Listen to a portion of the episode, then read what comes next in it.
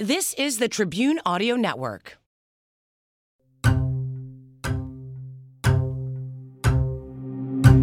This is the Backstory Podcast. I'm Larry Potash. On this show, we uncover the backstory behind some of the most intriguing tales in history, culture, science, and religion.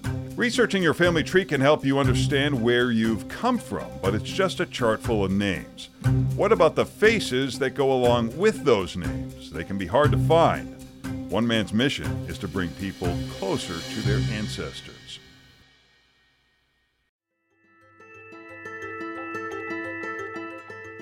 Joe Bott has more family photos than anyone. Their faces watch over him as he scans old photos into his website. But these people aren't his ancestors. His family photos are an archive of strangers. Somebody's going to go find them and they're going to go, oh, wow, here's a, here's a relative that I didn't know I had, or here's a relative I knew I had and I never saw their face.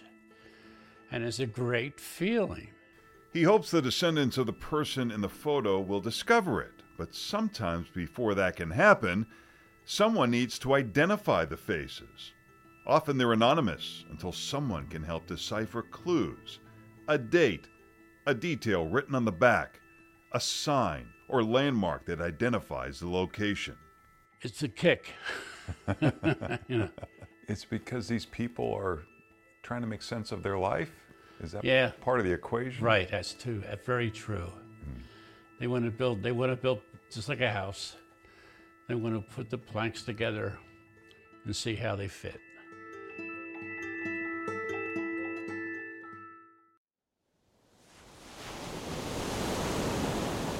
The backstory starts in 1965. Joe is 19 and in the Navy. During a rainstorm in Newport, Rhode Island, he ducks into an antique shop and something captivates him. Something happened. I don't know what it was, you know, some kind of epiphany, but it was an epiphany because there was just, I never, had never seen anything like that. They were people, they had died, and they're in this book. And they're still alive in this book. This is the picture. He buys photos at antique shops, flea markets, yard sales, and eBay. In two decades, he's helped 3,000 strangers from the present connect with strangers from the past. He's sent 600 photos back to their rightful place, their descendants. That is really fun. What is the reaction you've gotten from people? that I've got people crying. I got people saying that they don't know what to say. It's an emotional event.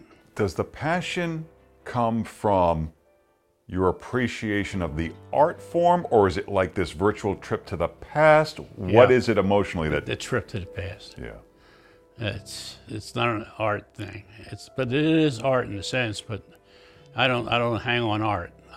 I hang on passion. Come on down. How passionate? Th- These out there's two albums. He has nearly 30,000 photos in his archive, many still waiting to be scanned. Uh, yeah, it's in here somewhere. One album arrives in his mailbox with no return address. He determines it's the Godfrey family from Hampton, New Hampshire. And what is the year on those? 1850. He's a sea captain. Yes, that's the whole family. One of the sons was in the Civil War. He didn't get a chance to be in this picture. But Joe can't find any Godfreys left in Hampton, New Hampshire. So someone wants to cross-reference and they throw a first name in, that'll pop up. Yes, Okay. that's right. Now there are some strange names on here. There's a guy named Orange Lemon. Can you imagine? That's great. It's not just a catalog of faces, but also stories. He doesn't always know the plots or the complete family backstory, but for a moment he feels connected by their gaze. There's more than just a picture. You gotta look at their eyes. You gotta look at what they're doing. Here we go. I asked him to take a look at an album I recently obtained from my cousin. I think this is a picture of my grandfather, but I, I, I'm not 100%. I know he had some brothers who kind of looked like him. It's so- been described as my grandfather's high school yearbook, but it's really more like a scrapbook. There are some amazing images, but I can't identify most of these people.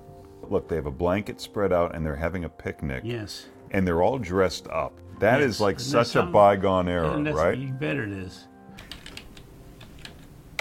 I upload a few photos with the clues that I have.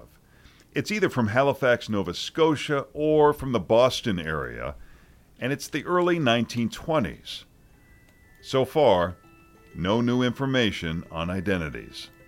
That's what Joe calls a brick wall, and he has one of his own as he tries to find long lost relatives. I'm looking for my grandmother on my father's side. Her name was Marie Bott, or Mary. She'll show up one day. She'll be there. There's 11,400 and some photos in this room. You got a lot of work to catch up on. I do. Like a photo archaeologist, he tries to bring the past to life, to animate the names and dates of a family tree, so we can finally meet our ancestors, or just look into their eyes again.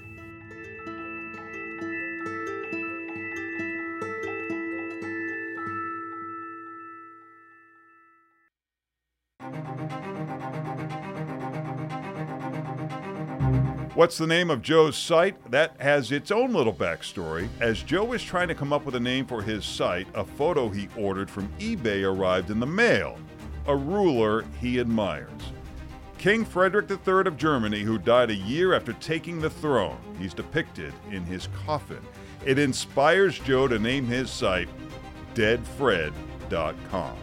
He hopes you upload a photo or find a long lost relative. Thanks for listening to Backstory. If you liked what you heard, please take a minute to subscribe to our podcast or leave a review. To watch our full coverage of this story and see some that didn't make it to the podcast, visit us online at wgntv.com slash backstory.